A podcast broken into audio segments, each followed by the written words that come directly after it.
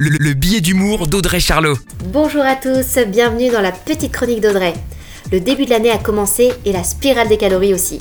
Évidemment, tu as pris la résolution de faire du sport cette année. Mais à quoi bon? Tu penses déjà éliminer la bûche de Noël et ses extras que la galette arrive. Et c'est que le début des hostilités. Après la galette arrivent les crêpes, puis la raclette pour aller jusqu'au chocolat de Pâques. Et si entre-temps t'as pas ton anif qui tombe, on peut dire que tu t'en sors bien. Bon, je m'arrête là, sinon on va déprimer et définitivement oublier le 36 pour les soldes. Après tout, c'est l'hiver, et avec nos manteaux et nos gros pulls au niveau sexiness, on est déjà à moins 5. Le gras peut donc prendre toute sa place. En plus, un temps frisquet aiderait à perdre du poids plutôt qu'à en prendre, c'est prouvé scientifiquement. Et oui, en fait, le froid peut augmenter la quantité de graisse dite brune dans le corps, qui aide à brûler les calories, contrairement aux graisses dites blanches.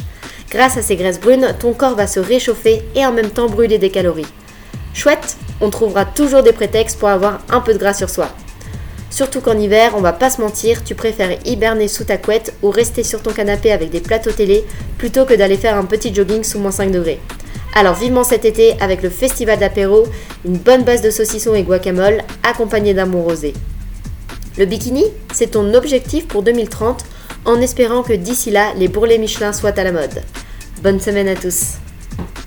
La, chronique de Charlot, à retrouver en podcast sur itswanradio.com.